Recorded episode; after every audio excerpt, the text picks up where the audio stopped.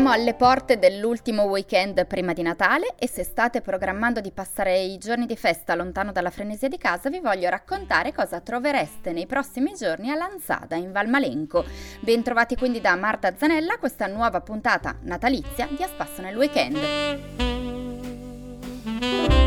Nella frazione di Vetto a Lanzada, appunto, quest'anno si terrà la ventinovesima edizione del Presepe Vivente, una tradizione nata nel 1991 in un modo un po' particolare. Quell'anno, infatti, la parrocchia di Lanzada promosse un concorso presepi, come ce ne sono tanti in fondo in tutti i paesi e nelle parrocchie.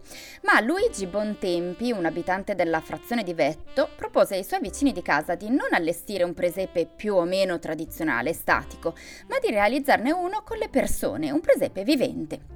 All'inizio il parroco non credette che potessero organizzarlo in così poco tempo e invece l'impresa riuscì.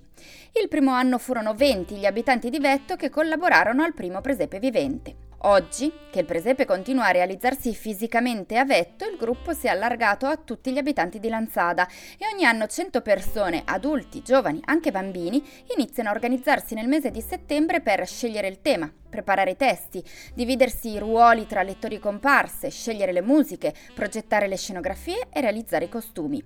I figuranti che poi si muovono all'interno del presepe sono 60. E poi ci sono i volontari del gruppo alpini e del gruppo antincendio, ci sono quelli che accolgono i visitatori e li accompagnano dal parcheggio al luogo della rappresentazione, c'è chi si occupa di distribuire bevande calde. È davvero il presepe del paese. Ma chi si aspetta il classico presepe vivente si sbaglia, è una vera e propria rappresentazione teatrale. Il racconto della nascita di Gesù si alterna alla vita contemporanea, alla narrazione di storie concrete che riguardano la quotidianità.